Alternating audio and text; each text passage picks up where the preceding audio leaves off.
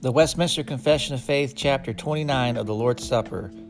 Our Lord Jesus, in the night wherein he was betrayed, instituted the sacrament of his body and blood, called the Lord's Supper,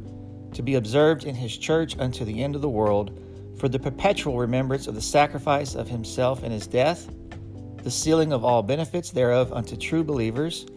their spiritual nourishment and growth in him,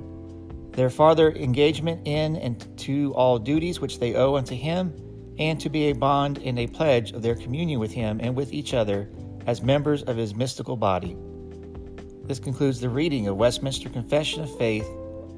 29 1, brought to you by the